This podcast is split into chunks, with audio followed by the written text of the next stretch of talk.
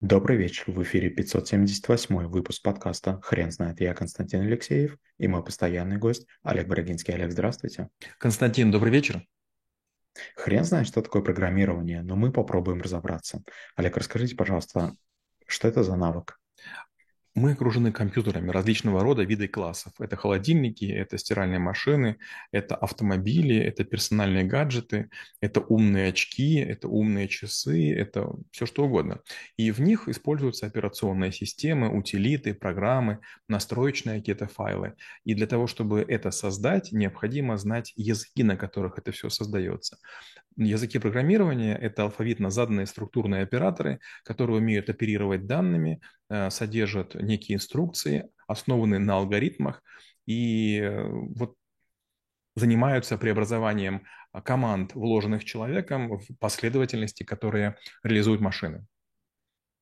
Олег, очень интересно узнать про историю появления программирования. Когда человечество вдруг поняло, что ему нужно общаться с компьютерами на одном языке? Я вас удивлю, но я думаю, это был примерно 2005 год до нашей эры. Есть такая штука, называется древнегреческий антикитерский механизм. Это некий тип калькулятора, который имел э, большое количество различных движущихся деталей. А, он был прототипом э, достаточно точного лунно-солнечного календаря. Потом появились алгоритмы, которые придумал Аль-Хорезми. А, Аль-Хорезми – это, значит, а, Али из города Хорезми который вот заложил историю, что если хороший алгоритм, то последовательность действий, описанная одним человеком, может быть воспроизведена другим для получения достоверного последовательного автомата. В 1206 году Аль-Джазири построил программируемый автомат гуманоид. Это машина, которая могла и, и какими-то инструментами оперировать. Э, в 1804 году появился а, ткацкий станок, а, Потом Чарльз Бэббидж построил машину аналитическую, он же придумал тахометр, многие другие вещи.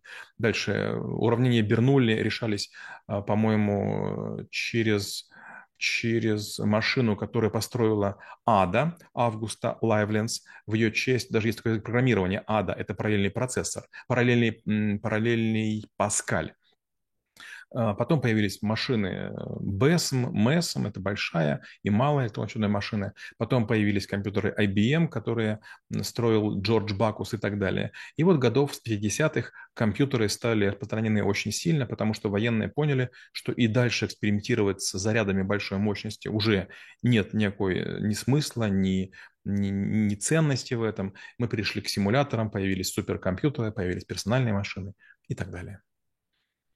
Олег, вы не могли бы, пожалуйста, рассказать, а, точнее, нарисовать примерную карту языков программирования, которые существуют на нашей планете, и немного рассказать о том, чем они кардинально друг от друга отличаются?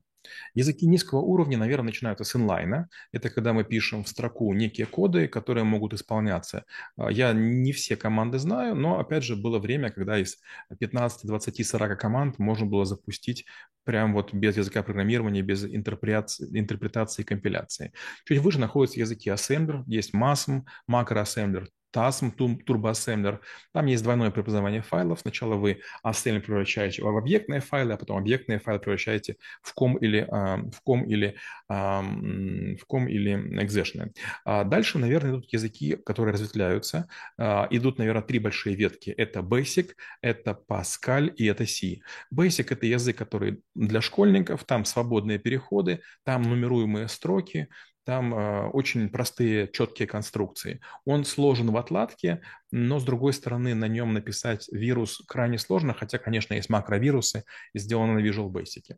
Паскаль. Паскаль язык хорош для студентов, он очень строгий, э, в нем а, память управляется автоматически, распределение типов не смешиваемое, он так, так большого хулиганства не позволяет. Дальше C-подобные языки, C-Sharp, C++ и так далее. Это, наоборот, языки, которые очень вольготные, и вы можете к любой переменной обращаться, в общем-то, не проверяя ее тип при определенных условиях, что дает э, серьезную свободу. И на языке C можно гораздо быстрее много реализовать. Потом идут языки более высокого уровня, скажем, Rust, Go, а, Python, а, которые позволяют на базе гигантского количества сервисов, запущенных в интернете, или библиотек, которые пишут энтузиасты, быстро клепать программы, которые имеют, может быть, не очень быстрое, не очень серьезное быстродействие, зато быстро достигают своих результатов.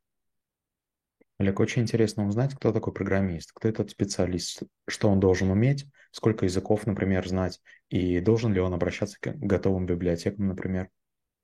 Знаете, вот сколько людей, столько мнений. Я программист старого типа, и у нас не было библиотек, и не было интернета. Это означает, что если я хотел сделать окошко, кнопку или тень, я должен был сам это написать. И чем больше я программировал, тем больше у меня было библиотек, которые я мог переиспользовать. Но учитывая, что у меня были все исходные коды, я в любую секунду мог все что угодно откорректировать. Программисты сегодняшнего дня, они, честно говоря, почти ничего не пишут. Они делают поиски на GitHub, на Copilot, в других средах, находят э, готовые библиотеки, их используют и если библиотеки их не устраивают, они их могут слегка модифицировать, но, честно говоря, мне это не нравится, потому что я постоянно сталкиваюсь с гигантским количеством ошибок в похожих программах, и я предпочитаю их переписывать. Мало того, на навыке программы я рассказываю о том, что с помощью, скажем, IDE, а, это интерактивный дизассемблер, вы можете всегда получить ассемблерный код программы, и вы вдруг увидите, что много есть нюансов и артефактов компилятора. Допустим, почти в каждой программе есть команда NOP,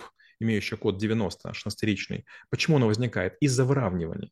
Получается, что когда компилятор а, обрабатывает ваш текст, он пытается создать некий универсальный код, не оптимизированный. А если он уже высокое быстродействие для подбора паролей, для каких-то сетевых атак, у вас шансов не остается. То есть ничто, написанное другими людьми, не может быть использовано в высоконагруженных системах. Олег, расскажите, пожалуйста, куда программирование развивается? Что ждет а, этот навык?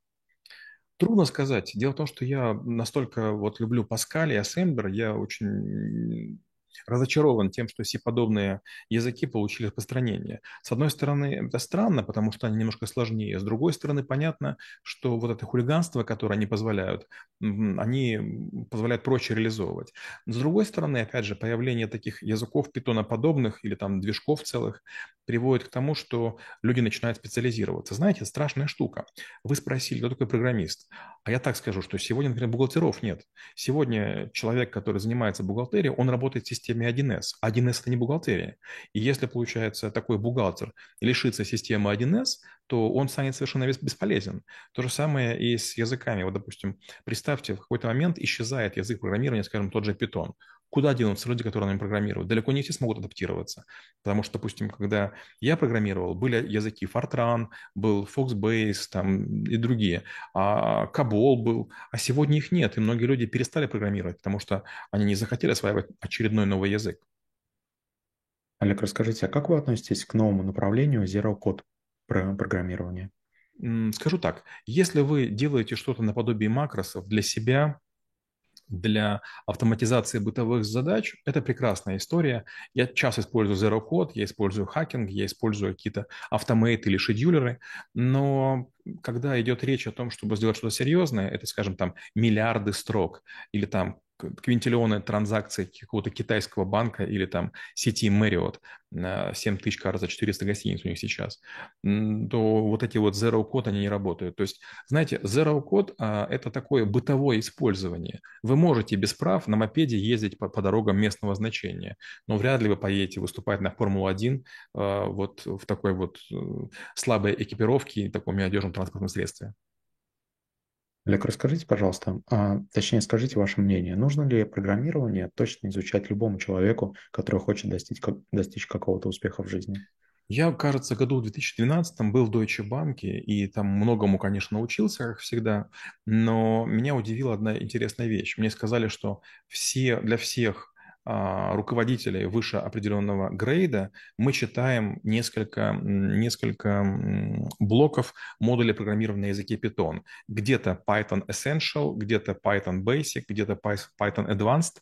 Я говорю, а зачем? А мне сказали, что люди, которые знают программирование, они хотя бы примерно понимают, как данные обрабатываются и меньше ошибаются методологически. Мне так это понравилось. Но опять же, видите, я не объективен. Я программист по одному из образований. Ну, не по образованию, а потому что там ряд программ написал. И мне нравится как бы, эта деятельность, но я очень не хочу, чтобы все думали, что программирование является обязательным. Я скажу так, если вы знаете теорию игр, теорию принятия решений, теорию очередей, теорию алгоритмов вы можете не программировать. Вы всегда сможете сделать хорошее ТЗ для того, чтобы посредственные программисты реализовали вашу гениальную идею и даже не поняли, что они сделали. Олег, спасибо. Теперь на вопрос, что такое программирование, будет трудно ответить. Хрен знает.